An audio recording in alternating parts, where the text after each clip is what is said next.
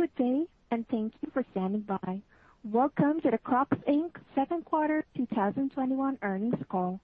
At this time, all participants are in listen-only mode. After the speaker's presentation, there will be a question and answer session. To ask a question during the session, you will need to press star one on your telephone.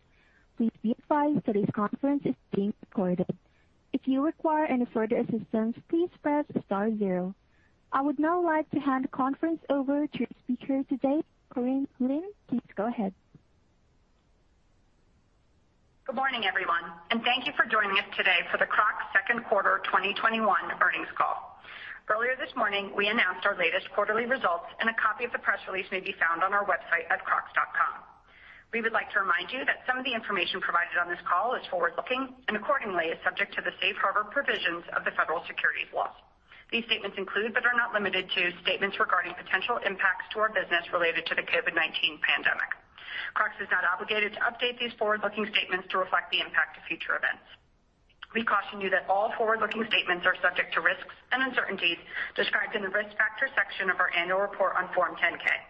Accordingly, actual results could differ materially from those described on this call. Please refer to Crocs' annual report on Form 10-K, as well as other documents filed with the SEC for more information relating to these risk factors. Adjusted gross margin, income from operations, operating margin, and earnings per diluted common share are non-GAAP measures. A reconciliation of these amounts to their GAAP counterparts is contained in the press release we issued earlier this morning. Joining us on the call today are Andrew Rees, Chief Executive Officer, and Anne Mehlman, Executive Vice President and Chief Financial Officer. Following their prepared remarks, we will open the call for your questions. At this time, I'll turn the call over to Andrew. Thank you, Corinne, and good morning, everyone. Our Q2 results are exceptional as we continue to see strong demand for the Crocs brand globally. Our confidence in the strength of our brand is also reflected in our raised 2021 guidance. Looking beyond this year, we're announcing that the Crocs brand will have net zero emissions by 2030. We will erase our already low emission footprint per shoe and enable us to provide comfort without carbon to our fans worldwide. I'm excited for our future, and I'm confident we can deliver sustained, highly profitable growth while having a positive impact on our planet and our communities. Turning to the highlights from the second quarter of 2021. Revenues nearly doubled versus prior year to $641 million and increased 79% from 2019. Revenue growth was strong across all regions, with the Americas up 136%, and on a constant currency basis, EMEA up 53% and Asia up 27%. Sandals, one of our long-term growth pillars, grew by 57% in the second quarter and 38% for the first half. Digital sales grew by 25% versus prior year and an impressive 99% versus 2019 to represent 36% of revenues. DTC grew 79% versus prior year and 86% versus 2019 to represent 52% of revenues. Adjusted operating income more than doubled to 196 million, and adjusted operating margins expanded to a record of 31%. Adjusted diluted earnings per share increased by $1.22 to $2.23. Underlying these incredible results is the iconic brand we have built. To continue to fuel brand relevance and consideration globally, we leverage digital and social marketing, influencer campaigns, and collaborations. We were the first footwear brand to market an augmented reality experience on TikTok with our #GetCrocChallenge, featuring try-on sandals and clogs with Jibbitz. Globally, this drove over 8 billion views and over 1 million uses of the hashtag. We also generated buzz when Balenciaga Spring 2022 runway featured our second collaboration together, comprised of a knee-high rain boot and a croc Madame stiletto. Global collaboration highlights include London-based skatewear brand Palace, in Russia, rave music brand Little Big, in Japan, highly influential retailer Beams, and in South Korea, world-famous ramen brand Nongshim. Finally, in the U.S., we reintroduced our Free Pair for Healthcare initiative during National Nurses Week, where we gave away 50,000 pair of Crocs at Work shoes to frontline caregivers. We're proud of the brand we have built and especially pleased with the initiatives such as Free Pair for Healthcare that enable the Crocs brand and business to have a positive impact on our communities. This week, we announced our next step in having a positive impact on our planet, our commitment to becoming a net zero emissions by 2030. Our inherently simple approach to design, the materials we use, and how our shoes are manufactured means that our Classic Clog already has a low carbon footprint of only 3.94 kilograms of carbon per pair.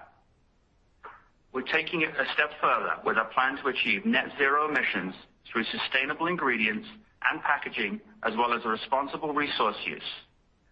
We anticipate our consumers will be as excited as we are about our commitment to having a positive impact on our planet.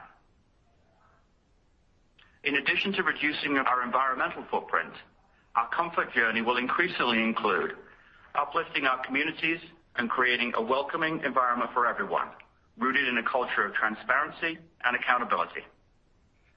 This week, we launched a new brand purpose section of our crocs.com site and a new ESG section of our investor site to share our progress. I encourage you to review the content that we will discuss in greater detail at our upcoming Investor Day. Now let's turn to second quarter operating highlights. We're very excited by the growth we've seen in all key product pillars, clogs, sandals, and Jibbitz. Clog sales were outstanding, increasing 101% year-over-year to represent 74% of total footwear revenues versus 68% last year.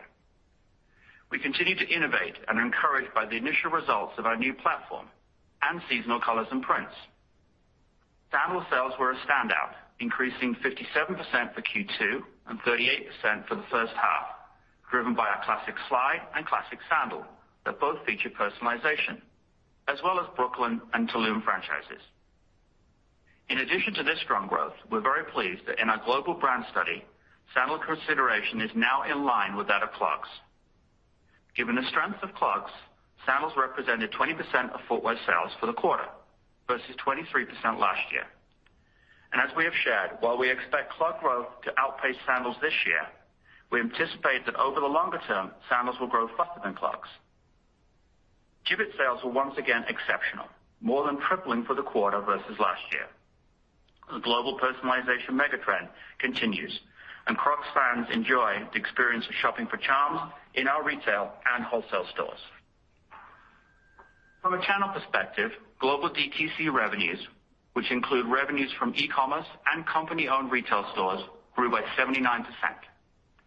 Retail had extraordinary performance, with traffic and conversion up significantly from more normalized second quarter of 2019. E-commerce performed well, and this was the 17th consecutive quarter of double-digit e-commerce growth.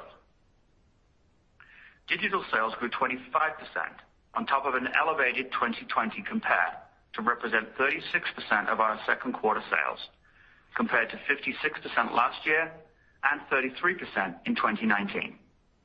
Digital remains our top priority, and we continue to invest in our customer experience globally to retain our competitive advantage relative to other footwear brands.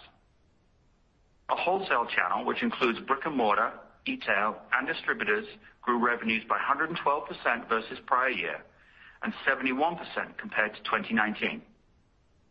Our focus on strategically important accounts, comprised of leading e-tailers, sporting goods, family footwear, and specialty footwear retailers, led to a strong growth in all sub-channels globally. Our top 20 brick-and-mortar accounts and distributors were standouts as they rebounded from the depths of the pandemic. Finally, profitability was exceptional as we achieved record quarterly adjusted operating margins and record quarterly adjusted EPS. While we remain incredibly optimistic about our business and have substantially raised full year 2021 guidance, as we emerge from the pandemic, global logistics remain challenging and volatile. In addition, we are increasingly seeing COVID spikes in some of our primary manufacturing countries and are concerned about the short-term impact of potential factory closures on supply. We have attempted to incorporate both the additional expense and the potential supply disruption into our guidance Anne will review. Before I turn the call over to Anne, I want to thank the entire Crocs organization. These results are a reflection of their hard work and dedication to the Crocs brand. I'm excited for our future and look forward to achieving our commitment of net zero by 2030, creating a more comfortable world for us all. With that, I will now review our financial results in more detail. Thank you, Andrew, and good morning, everyone. We'll begin with a short recap of our second quarter results. For a reconciliation of the non-GAAP amounts mentioned to their equivalent GAAP amounts, please refer to our press release. Our second quarter results were exceptional. We delivered record quarterly revenues on broad-based growth across all regions, channels, and product pillars. Profitability was best in class as we expanded gross margins, leveraged SG&A, and increased earnings per share. Second quarter revenues came in at $640.8 million compared to $331.5 million in the second quarter of 2020, a 93.3% increase or 88.4% on a constant currency basis. Growth was 78.5% versus the second quarter of 2019. Year-to-date revenues exceeded $1.1 billion, an increase of 68.1% versus the first half of 2019. We sold 29.1 million pairs of shoes, an increase of 78.8% over last year and 52.7% versus the second quarter of 2019. Our average selling price during Q2 increased 8% to $21.84, with the increase attributable to less promotional activity and higher pricing, as well as favorable product mix, including increased sales of charms per shoe. The Q1 price realignments we took on certain products in select markets globally have been successfully adopted and, as evidenced by our growth, have not hindered demand. Now, let's review our results by region. As Andrew mentioned earlier, the Americas had another great quarter, with revenues at $405.7 million, up 136.4%. DTC growth of 128.1% was outstanding, driven by retail. Higher traffic, combined with anniversarying significant store closures last year, contributed to triple-digit growth in company-owned retail stores and more than doubled versus 2019. Digital penetration was 30.9% in the second quarter, compared to 30.7% in 2019. Wholesale growth was at 149.3% versus prior year and 140% versus 2019. In Asia, Q2 revenues were $126.8 million, up 35.5% or 27.1% on a constant currency basis from last year. DTC increased 10.8%, while wholesale grew 76.5%. Digital revenues grew 17.1% versus prior year and 40% versus 2019. Digital penetration also increased from 31% in 2019 to 40.5% this year. South Korea continues to exhibit strength, while several other countries in the region remain impacted by the pandemic. EMEA revenues increased 63.1% or 52.6% on a constant currency basis to $108.3 million, with growing brand heat offsetting any global logistics disruptions. DTC revenues increased 29.2%, with e-commerce strength driven by higher traffic and a return to growth in retail as stores reopened. Wholesale revenues grew 82.6%, fueled by broad-based strength in e-tail, distributors, and brick and mortar. Our EMEA business overall continues to benefit from our focus on digital commerce, which represented 52.5% of EMEA revenue this quarter versus 40.3% in Q2 2019. Second quarter adjusted gross margins were 61.8%, up 660 basis points from last year's 55.2%. The majority of the improvement was driven by price increases coupled with fewer promotions and discounts, offsetting pressures from elevated freight rates.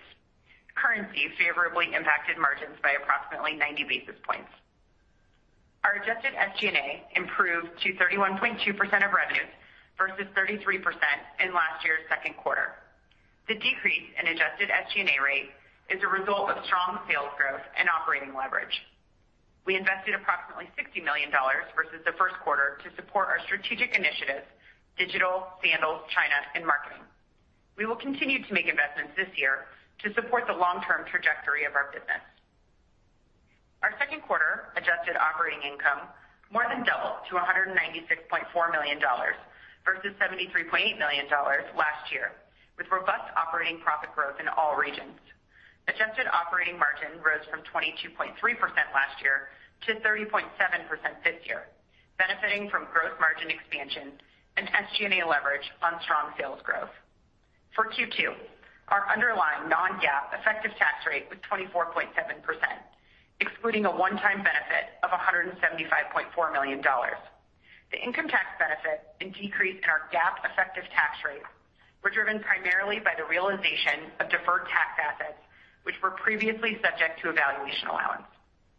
Second quarter non-GAAP adjusted diluted earnings per share increased to $2.23 compared to $1.01 a year ago. Our liquidity position and balance sheet remain strong. We finished the quarter with $197.9 million of cash and cash equivalents and $386.4 million in borrowings and have ample liquidity with $454.7 million of borrowing capacity on a revolver. In Q2, we executed a $300 million ASR, which resulted in the repurchase of 2.9 million shares at an average price of $103.79 per share. We expect to generate significant operating cash flow and to maintain a strong balance sheet. We will continue to prioritize investment in the business to support our future growth. We will also continue to be opportunistic with respect to our capital structure and our capital returns. Inventory at June 30th, 2021, was $209.1 million, up from $146.8 million in the second quarter last year. Inventory was lean throughout Q2, and we ended the quarter with higher in-transit inventory due to the continuation of global logistics challenges. Turning to the future, I would like to share our current outlook for the third quarter and full year 2021. As Andrew mentioned, global logistics remain volatile. Due to the lack of visibility, we have provided guidance with potential supply chain disruptions and additional expense in mind. For Q3, we expect revenue to grow approximately 60%-70% and adjusted operating margin to expand to be between 24% and 26%. Strong growth is expected in all regions and all channels as brand momentum continues. Given our extraordinary first half performance and confidence in the momentum of the Crocs brand, we are raising full year 2021 guidance. We now expect 2021 revenue to grow between 60 and 65%. At the midpoint growth in the second half is anticipated to be 49% versus 2020 and 100% versus 2019. In addition, we expect adjusted operating margins to be approximately 25% for the full year 2021. While we expect to leverage SG&A long term, we plan to invest in the back half of this year to support future growth. We now expect our underlying non-GAAP tax rate to be approximately 23%, which is higher than previous guidance due to greater than expected profit in our U.S. business. We look forward to sharing our long-term growth algorithm at our upcoming Investor Day on September 14th. In summary, we delivered outstanding revenues and profitability that exceeded expectations while strengthening our balance sheet and investing in our future growth. At this time, I'll turn the call back over to Andrew for his final thoughts. Thank you, Anne. Before we open the line for Q&A, I want to acknowledge that Doreen Wright is retiring from our board of directors after a decade of service. I want to express my gratitude for all of Doreen's many contributions and wish her all the best in the future. I also want to thank our talented team around the world, without which these results would not be possible. The Crocs brand remains incredibly strong, as evidenced by our second quarter results and our increased guidance for 2021. We're incredibly excited for the future, which now includes achieving net zero emissions by 2030 and having a positive impact on our planet. Operator, please open the call for questions. As a reminder, to ask a question, you will need to press star one on your telephone. To withdraw your question, press the pound key. Please stand by while we compile the Q&A roster. Your first question is from Jonathan Komp with R.W. Baird. Your line is open. Yeah, thank you very much. Um, I wanted to start off, when you think about the second half guidance, given the raise to the full year revenue, and I think you highlighted there's an embedded acceleration to 100% growth at the midpoint versus 2019 for the second half. Could you just maybe share more detail on what you're seeing, um, maybe across channels and geographies to support your confidence in that in that two-year acceleration from here yet? Hey, thanks, John. I'll uh, give you a bit of color and then pass it over to Anne to give you kind of some more specifics. Um, yeah, look, we remain incredibly confident in the uh, trajectory of the brand. Obviously, we've had a very strong first half, very strong Q2. And as we look across um, all of our channels, we really see uh, strength in all the channels. Maybe I'll start with retail, uh, where we had uh, really exceptional growth. So our stores have reopened this year.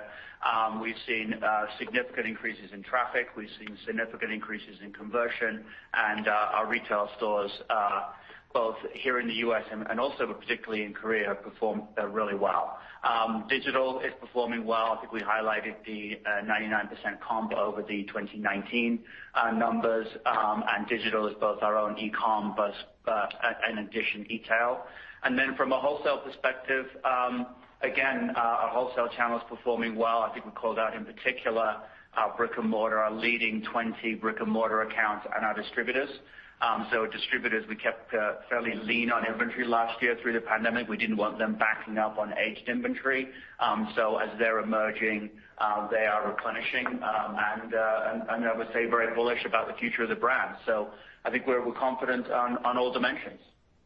Yeah, I think that's exactly right. And I think just to add a little color by region as well, you know, we saw Europe, um EMEA growth is almost 53% constant currency in the quarter. So really good to see some international growth coming on strong, and we expect those trends to continue. Um, Asia also returned to growth on a two-year basis, which is great to see. So we expect all of our regions to contribute to those um, growth factors in Q3 and Q4. And then, Obviously, you know, we have some visibility um, on our order book that supports you know, all of this growth that we're guiding.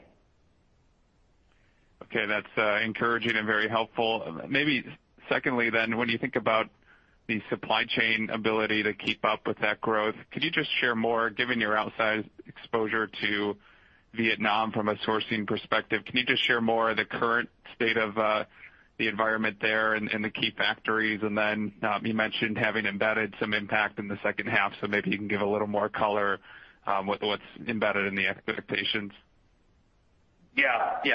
I would say, John, that's a great question. It's probably one of our key concerns. So as you look at global supply and logistics, look, it's been extremely challenging for the last 12 months. You know, we've been living with this for the last 12 months and performed as we have performed in the last 12 months given that. Um and so what's different today, and let me break those two pieces apart. One is global logistics, which is containers, freight time, et cetera. And just to give you a perspective, I would say kind of transit times from Asia to most of our leading markets are approximately double what they were historically, right? So but that's been the case for some time, and we're expecting to live with that. Uh, we've also seen elevated freight costs, um, some in the first half of the year, and we're expecting to see more in the back half of the year, and we've embedded that expense into our uh, projections. I think what's different now is the COVID spikes that we're seeing in, uh, I would say, Southeast Asia and particularly Vietnam.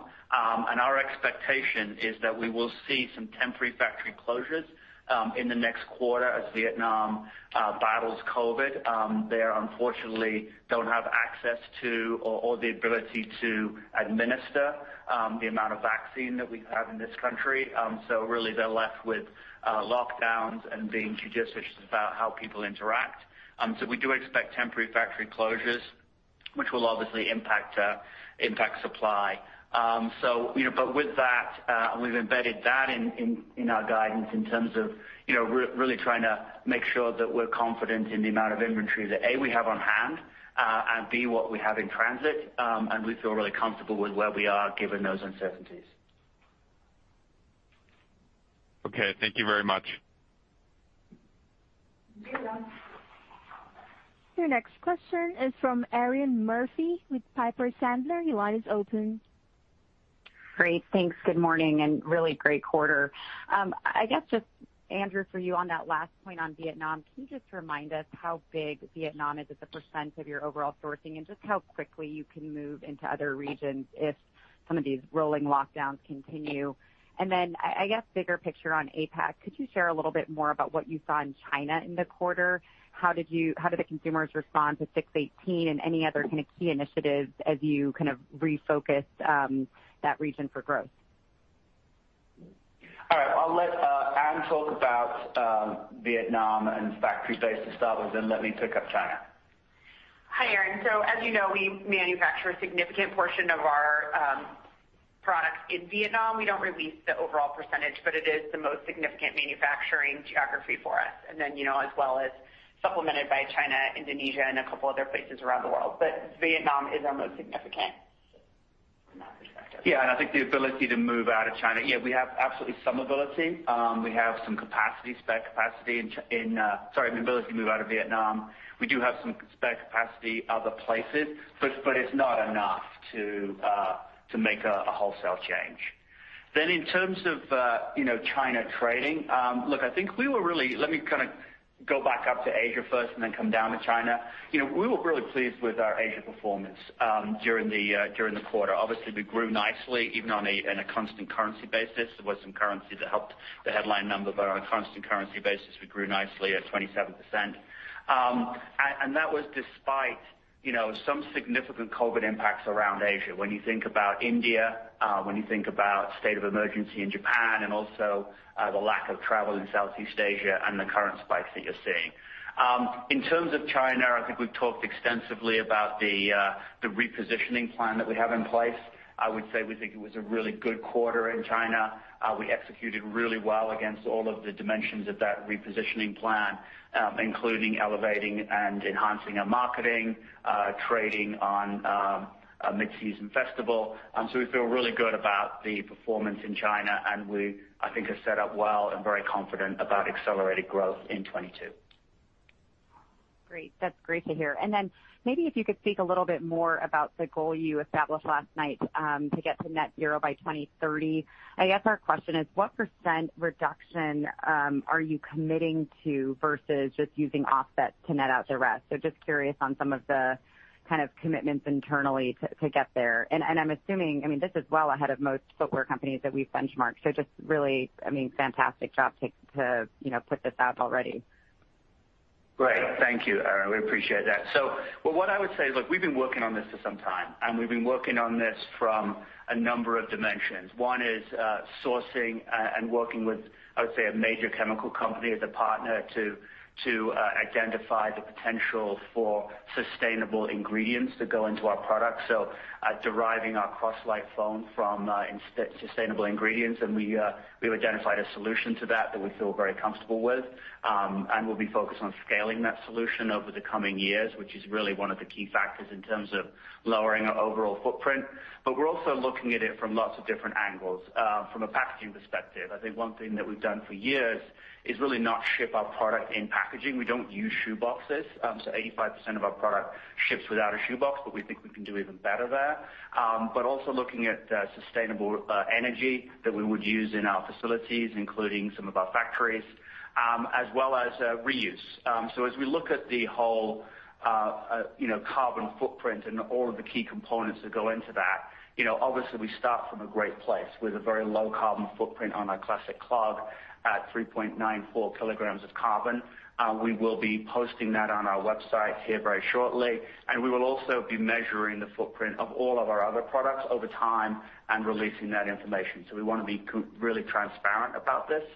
In terms of the uh, future goals, yes, part of it is offsets, um, but we will be making a substantial reduction in our actual carbon uh, footprint in of itself. Um, we're not ready to disclose that at this stage, but we'll talk much more about that in our September um, uh, Investor Day. Um so we do have some significant internal goals around that. Great. And then just last one, Anne, for you. Just the CapEx guidance for the year moved from $100 million-$130 million to $80 million-$100 million. What was the difference in the change? Was there anything in terms of supply chain investments that you pushed out, or was it another investment? Thanks so much. Yeah. No, we're very committed still to the investments we're making around our supply chain. It's really just timing of costs um, in this year. So it really has nothing to do with that. It's just really more around timing. Super. Continued success. Thanks so much. Thanks, Erinn. Your next question is from Mitch Kummetz with Pivotal Research Group. Your line is open. Yes, thanks for taking my questions and congrats on the quarter. Andrew, if I heard you correctly, you made a comment that sandal consideration is now comparable to clogs. Um, help me understand how meaningful that is, and maybe what you can do is is there any way you could provide context around that in terms of like what that consideration was a year ago or two years ago versus clogs? Um, just so we understand what it means to be comparable. And then also, I don't think you're saying that you know, next year you're going to sell as many sandals as clogs, but what could that mean going forward in terms of the growth of the sandal business for consideration to now be at the level that it is? Great. Thanks, Mitch. I'm glad you picked up on that. Yes.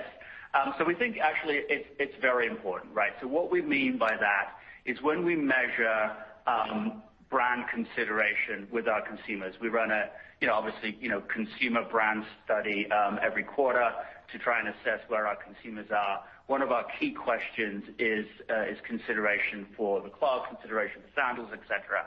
I would say historically, the sandal consideration number has been a fraction of the clog consideration number. That's what we're known for. That's what most consumers uh would consider purchasing a Crocs item. They would first consider a clog. So we think it's very meaningful that the sandal consideration has risen over time.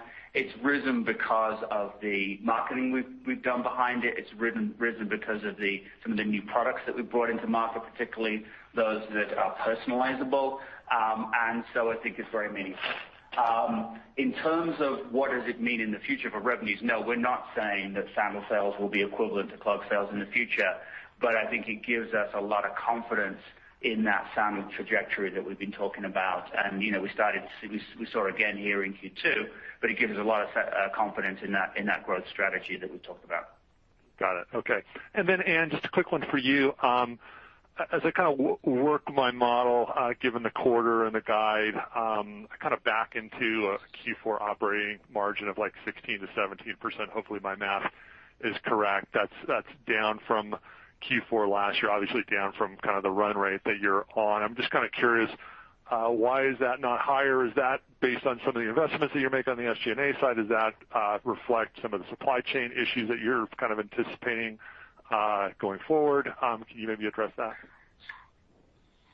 Yeah. So we didn't we didn't guide specifically for Q4, so just you know, reiterating that we said approximately 25 for the year. I think um, the biggest things in the back half are really around we're going to continue to invest in SG&A, particularly in marketing. Marketing expense was up um this quarter about $26 million.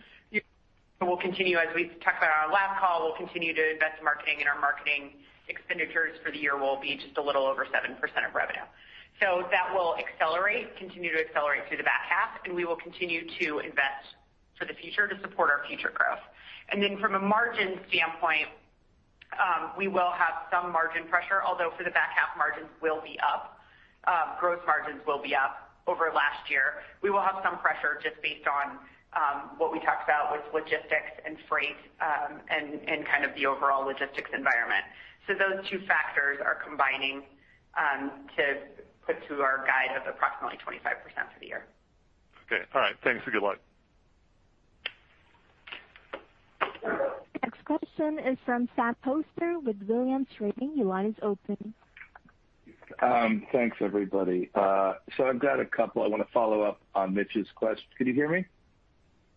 Yes. Hi, Sam. Okay. Okay, hi. Um, I just want to follow up on Mitch's question regarding um, uh, the fourth quarter, and just by asking, with the incremental marketing spend that you're pushing in, how much incremental marketing as a percent, or however you want to talk about it, was there in Q2, and how much of those incremental sales can you attribute to it?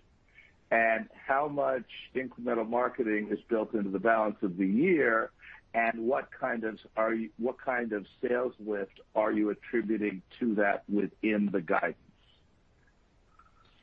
Okay. Let me try to let me try to parse that. So from a marketing perspective, year to date, I believe marketing is up about $28 million. Um, 26 million of that was in Q2. So Obviously the majority of that incremental spend year to date was in Q2. and We'll see you know, much of the same type of spend and you know, in order to get to that approximately 7%, you can do the math, um, a little over 7% in the back half of the year.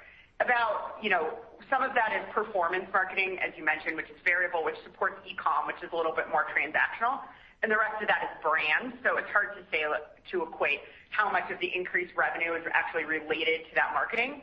But what we do know is that our marketing is incredibly effective, and we look at things like brand surveys, see those trending in the right way, sandal consideration.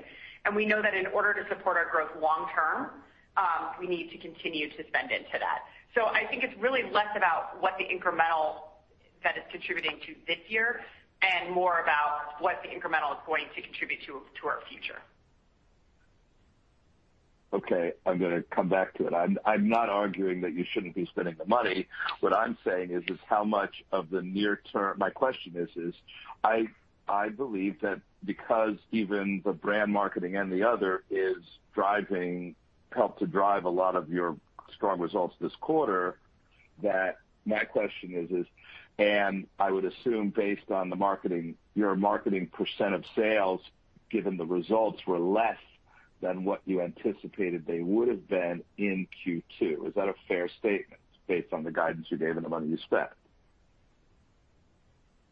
Was our marketing percentage less than what we planned for Q2? I'm sorry, I don't understand. can you just- Yeah, no. You're saying that, look, if we had sales acceleration above what we expected, did the marketing come in low? No, I think uh I would say no to that, because a lot of our marketing is very variable. It can be planned on a very short term uh short period of time. Even some of our brand marketing, we can lean into events or lean back from events, especially around social media. So we we're very uh we calibrate that very closely. So I wouldn't say it was uh it was dramatic. It was less in in Q2 than we expected. And you know, look, you know, I think our our strategy is really clear, right? You know, we have a great marketing um strategy. We have, uh, I think, really effective team uh, who are doing some incredible work. So we're going to continue to spend to ignite consumer interest in the brand. That's clearly working. And as Anne said, you know, we don't look at what is the incremental in the year. We think about it from a multi-year trajectory.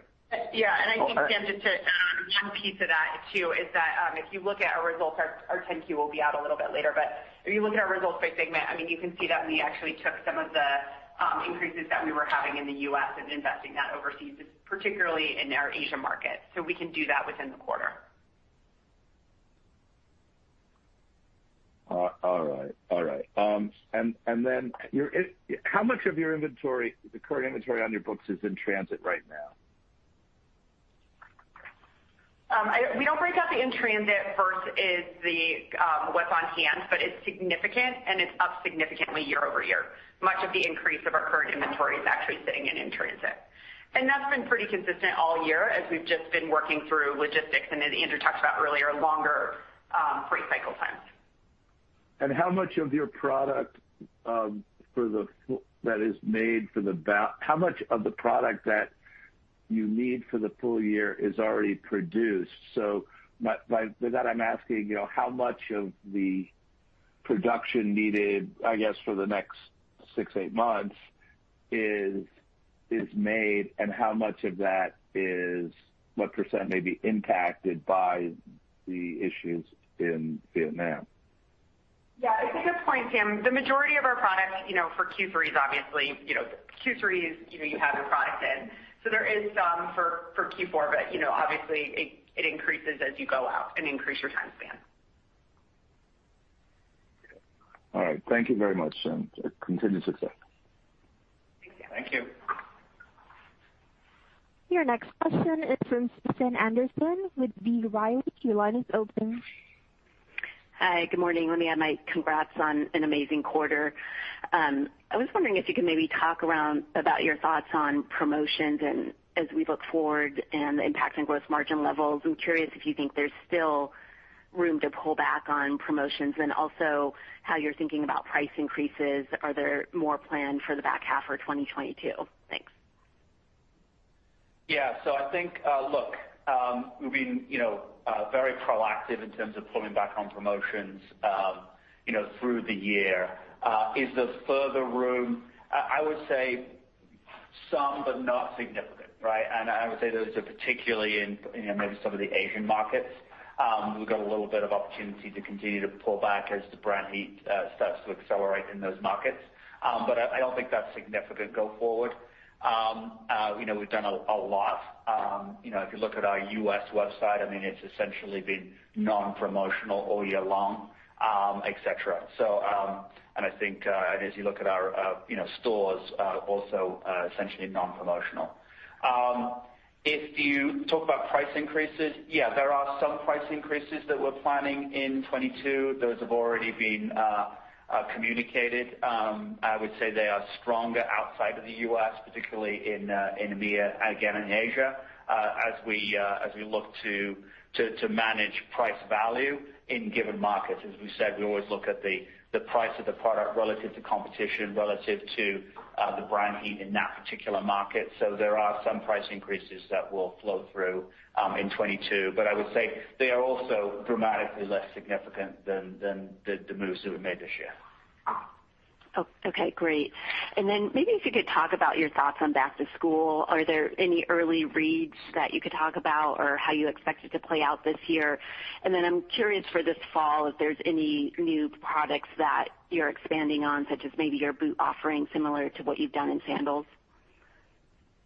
Yeah, I think uh, we're very optimistic about back to school. I would say Um, early reads are strong, right? As we look at, um, you know, obviously there's some parts of the country that go back a lot earlier than others. As we look at the performance in those markets, uh, we're seeing a trajectory uh, that we really like. So we're very optimistic about back to school. Um, obviously, it was very strong last year coming out of the the uh, lockdowns of the pandemic.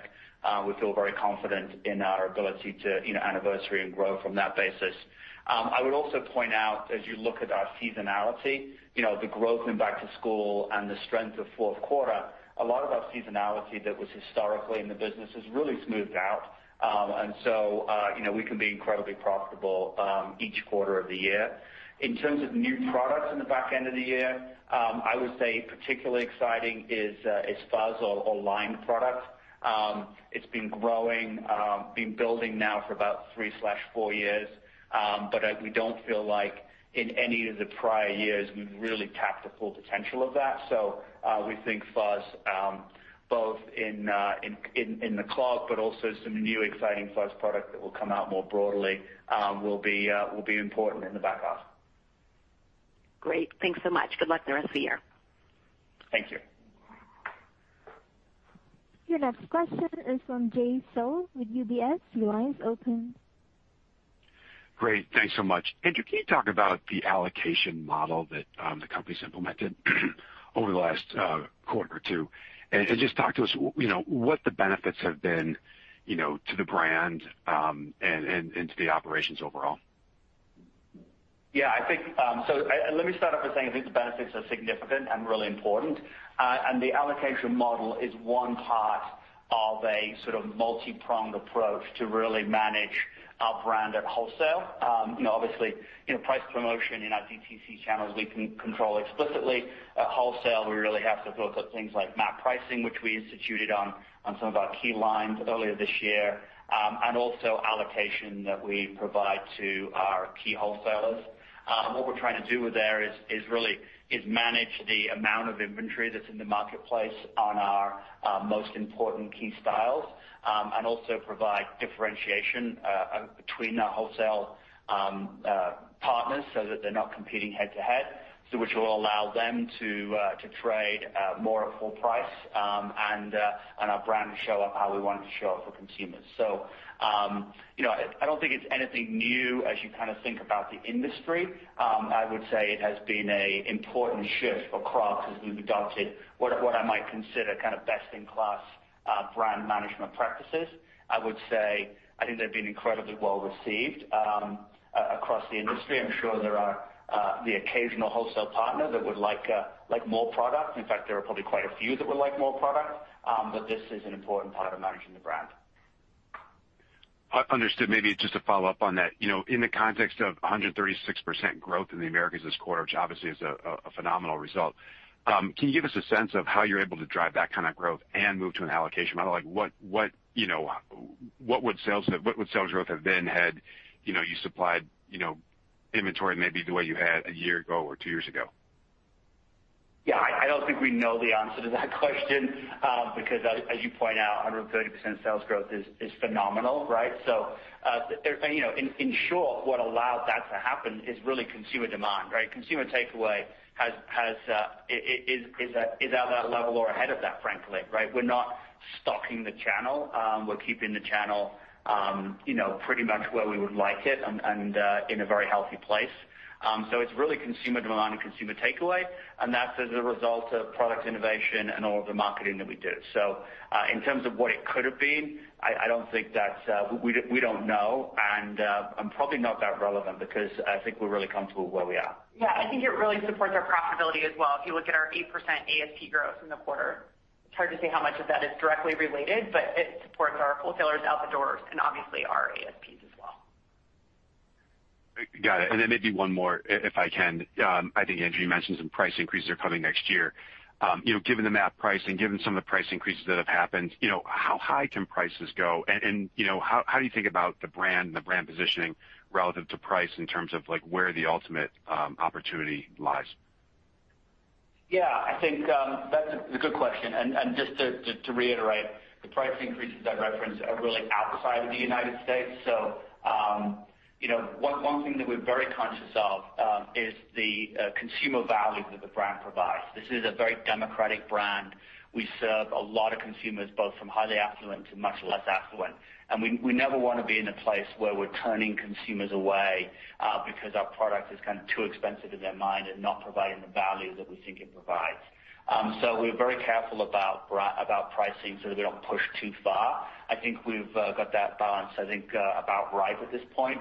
Um we're giving the consumers incredible value as well as obviously attracting the value that we think the brand deserves and the marketing and product innovation deserves, and obviously providing a great return to shareholders. So um yeah, that's something we're very conscious of. It's very very important to the brand and its future trajectory. And the price increases I talked about for next year are mostly outside the United States. Got it. That's super helpful. Thank you so much.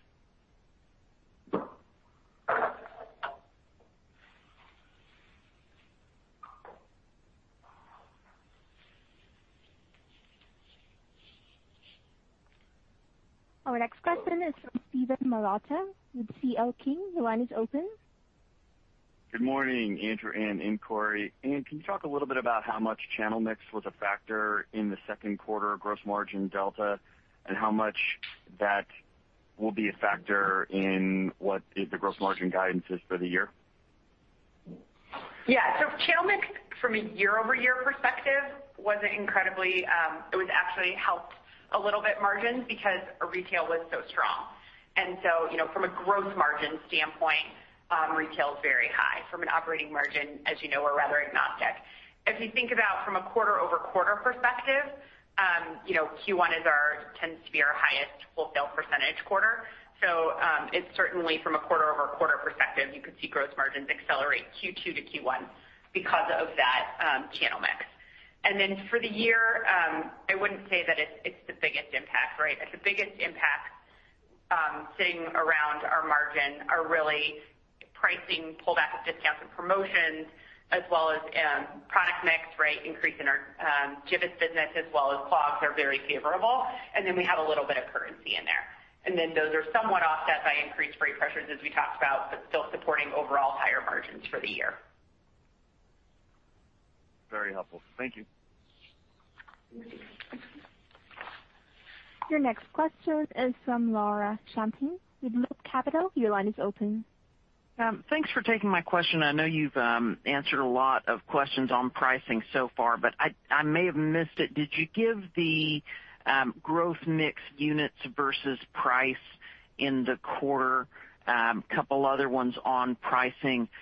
As you look to raise prices next year in other regions, are they just coming up closer to America's pricing, or um uh will there still be a significant differential? The third on pricing, um how much of a price increase do you need to take to hit your um environmental goals with what I presume is a higher cost, more environmentally sound material?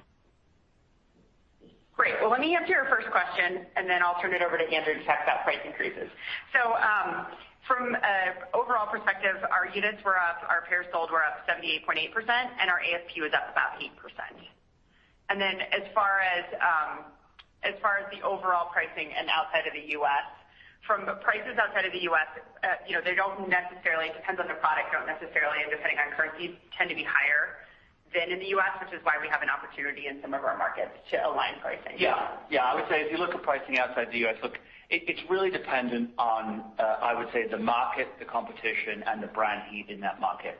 Um so there are uh, international markets where we're actually at a premium to the U.S., and um, there are others where we're at a slight discount. So I would say broadly, yes, it's more coming in line with where we are positioned relative to competition and relative to consumer demand.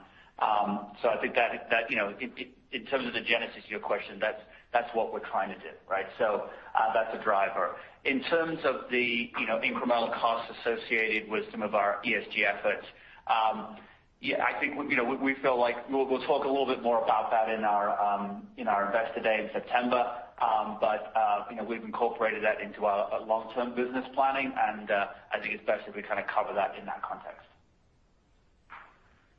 Got it. I guess a follow-on. Um uh in in obviously, your Asia Pacific growth is accelerating. I am curious, when I look at your pricing, whether that is slowing your growth down in China, or do you think that it's still just about finding the right partners in that market? No, I would say very clearly, we do not believe pricing is slowing our growth down in China. We think we're uh we're priced appropriately in China.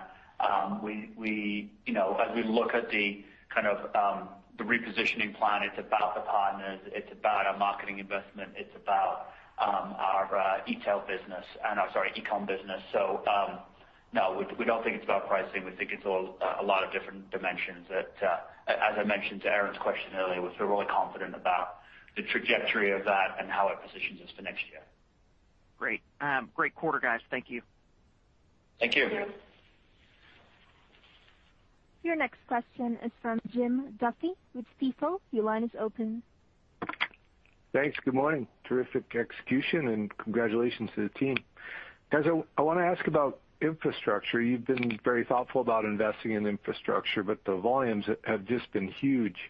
Uh, I'm curious, once the product is in the U.S. or other regions, are there bottleneck points or throughput challenges to delivering on demand? Can you speak to areas of investment to support additional growth into 2022? Yeah. Yeah, really thoughtful question, Jim. So um we don't have any current bottlenecks in our infrastructure. I would say there are many bottlenecks in the global logistics chain, whether it be Long Beach, whether it be rail out of Long Beach, whether it be availability of trucking, you know, the list goes on, right? Um but so uh as we look at our ability to process goods, whether it's through our warehouse or through our cross-dock facilities, we can process you know very high volume of goods and have certainly have no concerns for 2021 into 2022. You might note that we're significantly expanding our U.S. DC. Again, that will be open later next year. Um and we're also uh we have moved to our new DC in the Netherlands, um, and that will be kind of up to full operation again by the end of the year. So um it's in partial operation across the two facilities today, but working really well.